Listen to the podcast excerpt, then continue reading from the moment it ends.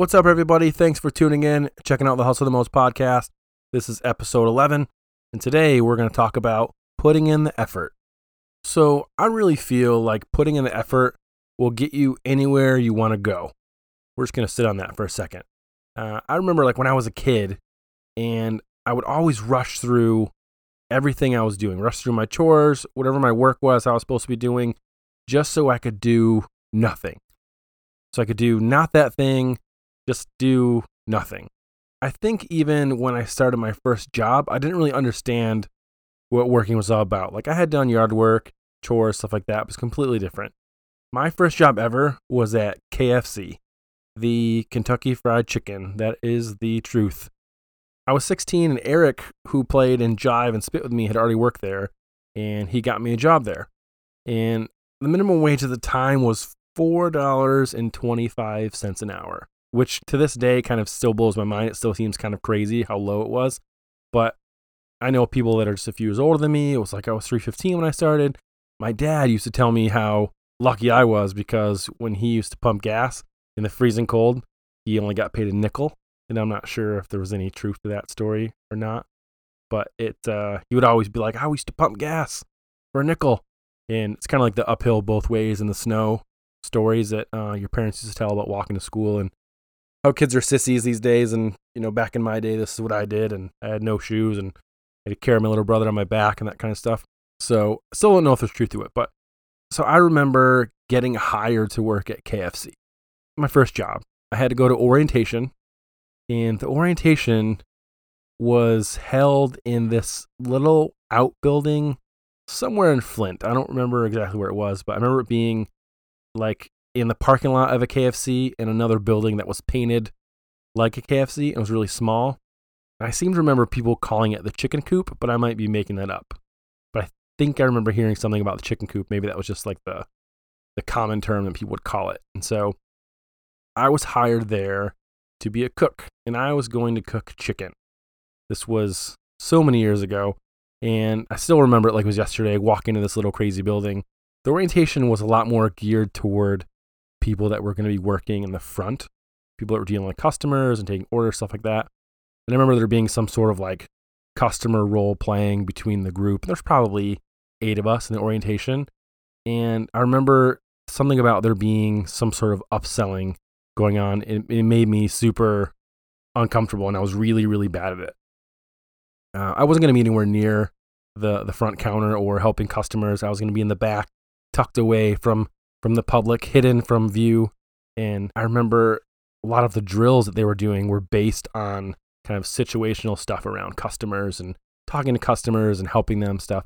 So I was supposed to be uh, interacting in this, and, and I did my best, and I was supposed to be one of the people playing someone at the register, and someone else playing the customer. And I think that we were talking about kind of upselling and, and you know, would you like a drink? Would you like fries? That kind of stuff um, that you hear like at the drive-through or wherever you're going. And so I think that they had asked me um, to do an upsell for a drink, and I remember laughing, in, eh, even at myself because I just didn't know what to say. Like I had never done this before in my life, and and I remember, you know, basically someone had given me their order.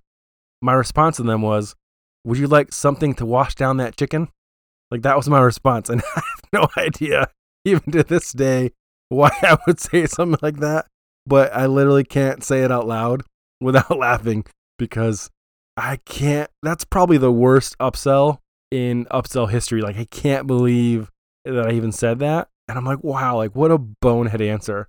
And I think everyone in the group laughed and we just moved on. I think my default was, I'm hired to be a cook. Like, I, you know, this isn't my thing. And, but it was, again, it was just funny because there was a bunch of us in the small chicken coop and the orientation was like eight hours long and it's pretty much the worst thing ever. But, you know, looking back at it, I think that, I think it's kind of a rite of passage for everyone. And I think you should kind of go through that stuff in your first job and at least once just to know, just to know what it's like. I remember being in high school and talking to kids about their jobs and kids that have never went through that um, side of the food business, um, it's completely different than people that go through retail. And I know retail has has orientations, and you know all companies do. Even my my company now has orientations, and yeah, they're all different, and but they're all kind of similar in that way. They're like they're just awkward and weird. So maybe you guys can tell me but I feel like the most stressful part of any job is your first day. Like everything is weird and different, and everyone knows what's going on but you. It's like walking into a, a class or something in mid semester in in the middle of a lecture. Um, I think it's pretty stressful.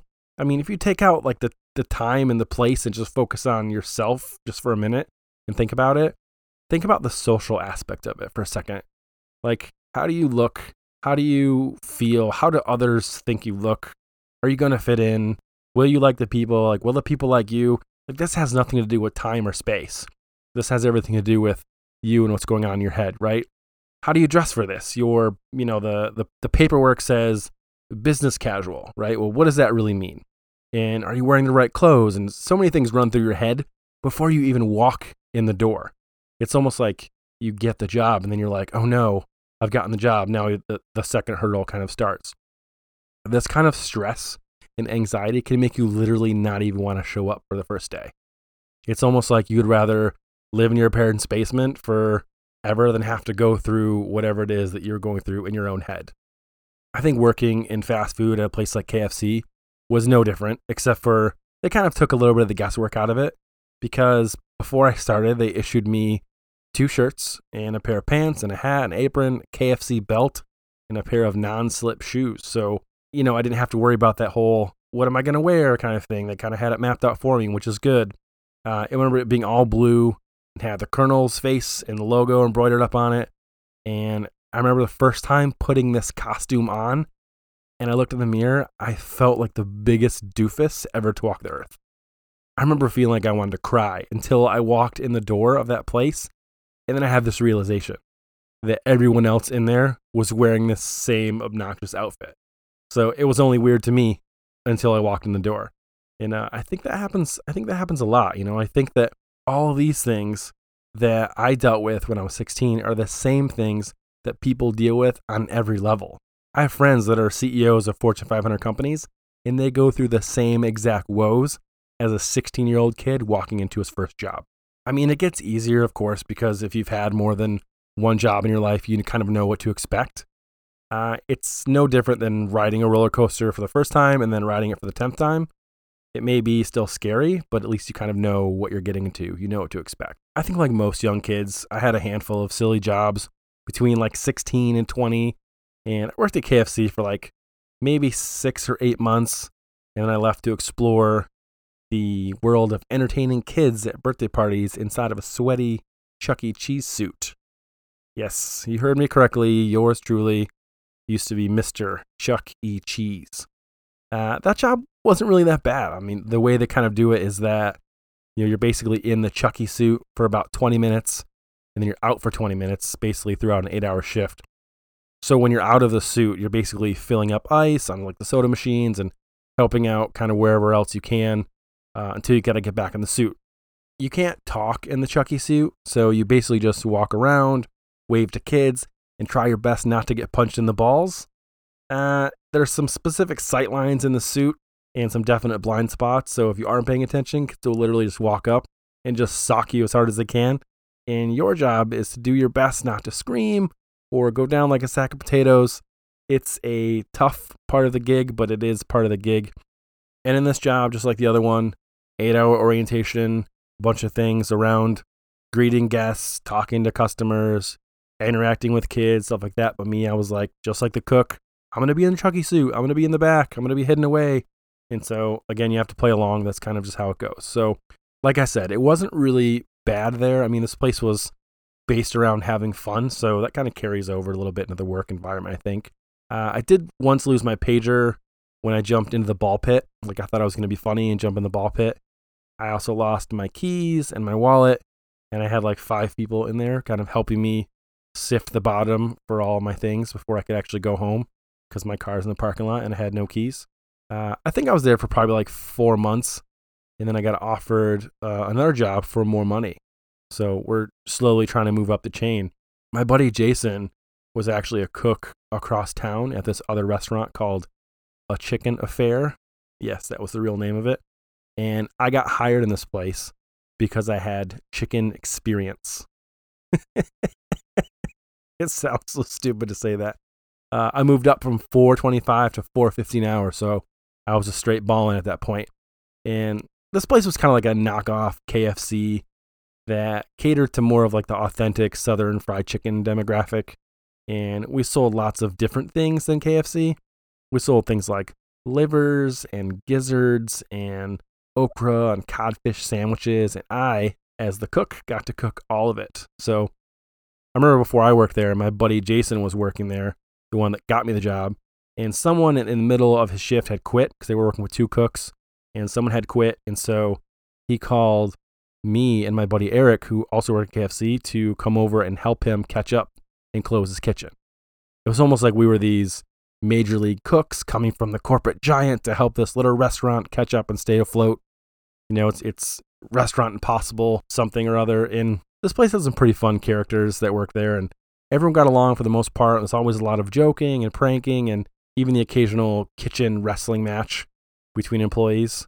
It's weird. This company also did a lot of catering for like weddings and parties and stuff like that. So I spent a lot of late nights cleaning up dishes. They would come back from these catering events, and there would be mounds and mounds and mounds of dishes and leftover chicken and gizzards and all kinds of stuff. We'd have to clean it all out.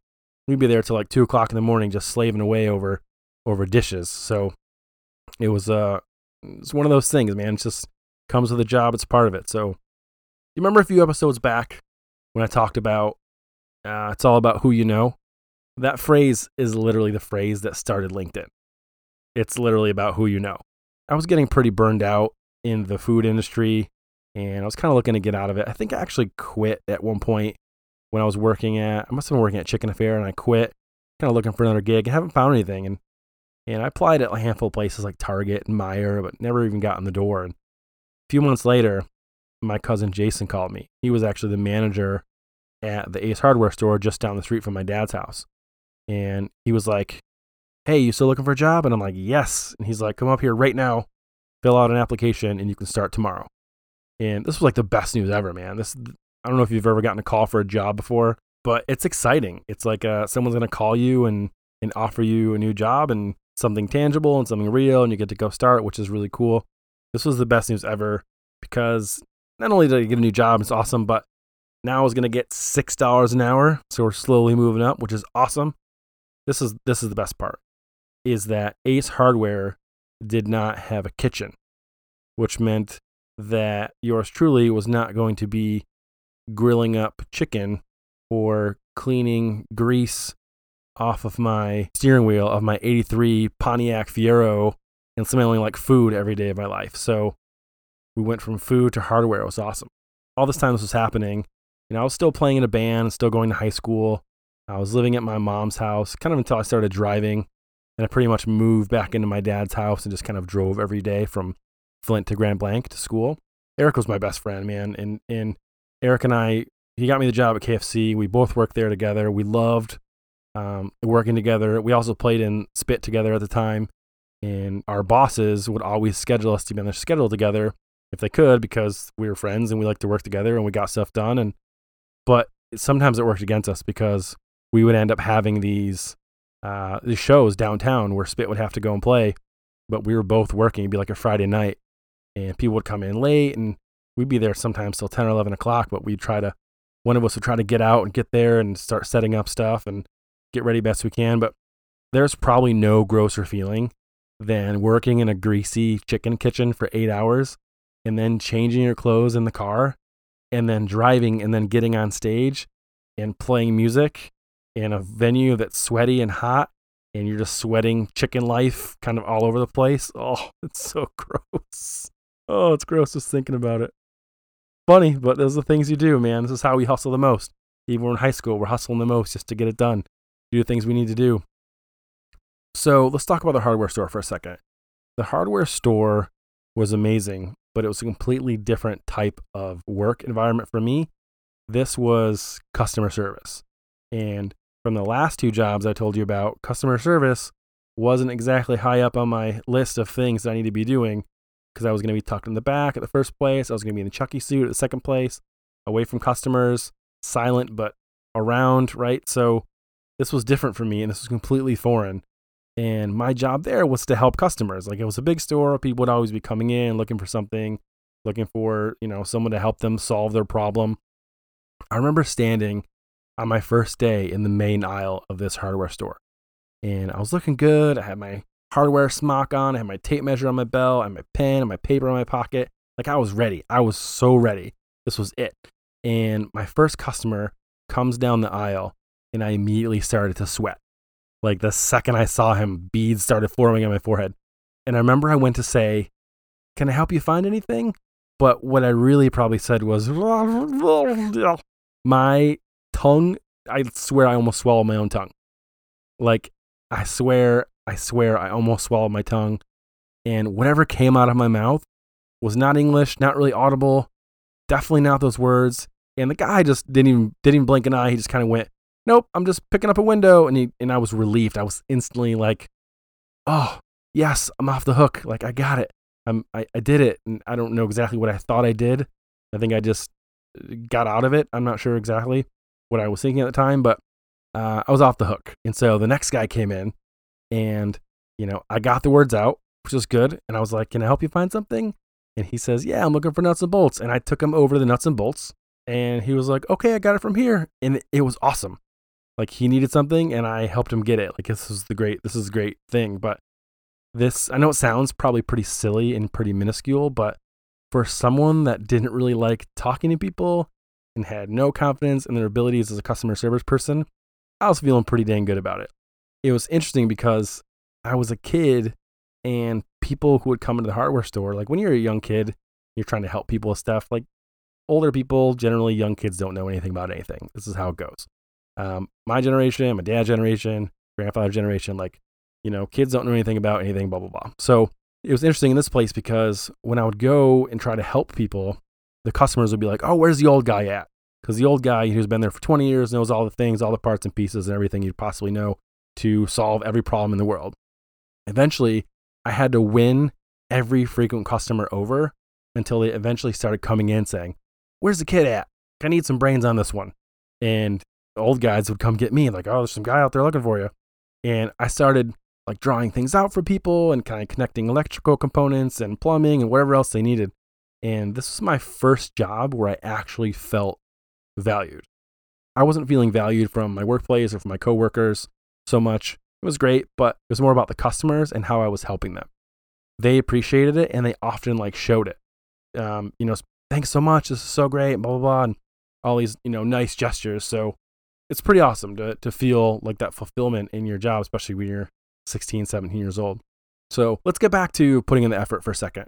So at the hardware store, you know, we had all kinds of side jobs, and sometimes it was something simple like change the prices and all the spray paint, or change a product at the end of the end cap to something else. And my thing was like cutting glass and reglazing windows and repairing screens. In Flint, we had a lot of landlords in the area that were always bringing in old windows and screens to be repaired. And these junk houses that they would rent it out just all were just disheveled. There was all kinds of broken stuff everywhere. So we'd have windows coming in that were, you know, 20, 30 years old that were, had paint on them and had been duct taped and whatever else. So at the hardware store is where I first heard someone say a few words that really stuck in my brain forever and are still in my brain to this day.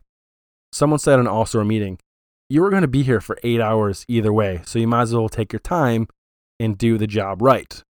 And that sounds like such a silly, easy thing to to say and to think, and it kind of makes sense. It's logical.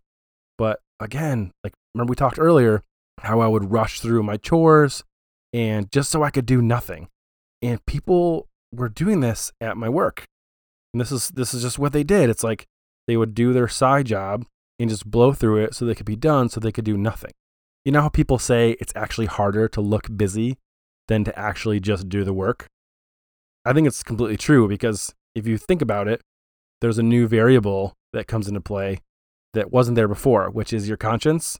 And you're now wondering if people are watching you pretending to be busy. Like, how silly is that? Like, just put the work in, just do the work. So scared of it.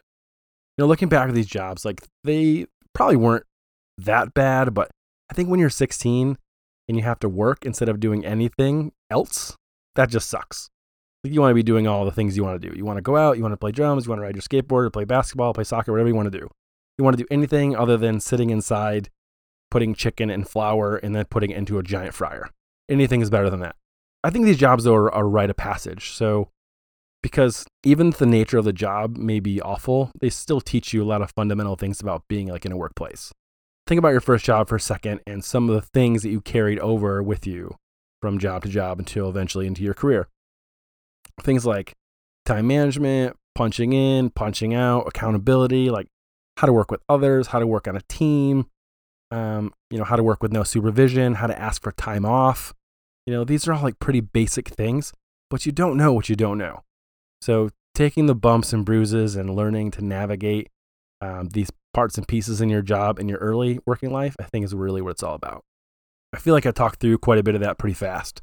So we might need to slow that one down next time the uh you get sometimes you get excited and you get excited and you talk fast and you, it just it just comes out and you know don't stop the train man don't stop the train so let's talk about what we learned from all this looking back 25 years later like what does it all mean i really learned that no matter what your title is when you walk into a job for the first time it's always weird whether you're a cfo or just a cook at kfc you're jumping onto a giant moving treadmill you just have to do your best to assess what's happening, ask good questions, and just learn on the fly.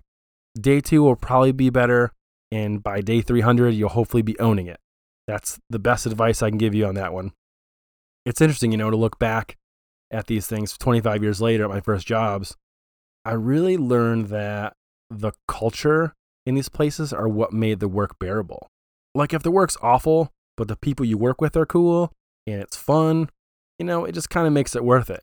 A lot of times, the people you work with can make or break your job. Like when it's good, it's good, and when it's bad, it sucks. It's just a tough one. It's part of the part of the game. I think the last thing that I really want to touch on are those feelings before you walk in the door. These are the same feelings that stop people from being successful.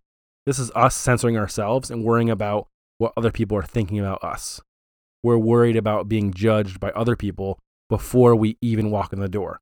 This is definitely not a way to set ourselves up for success.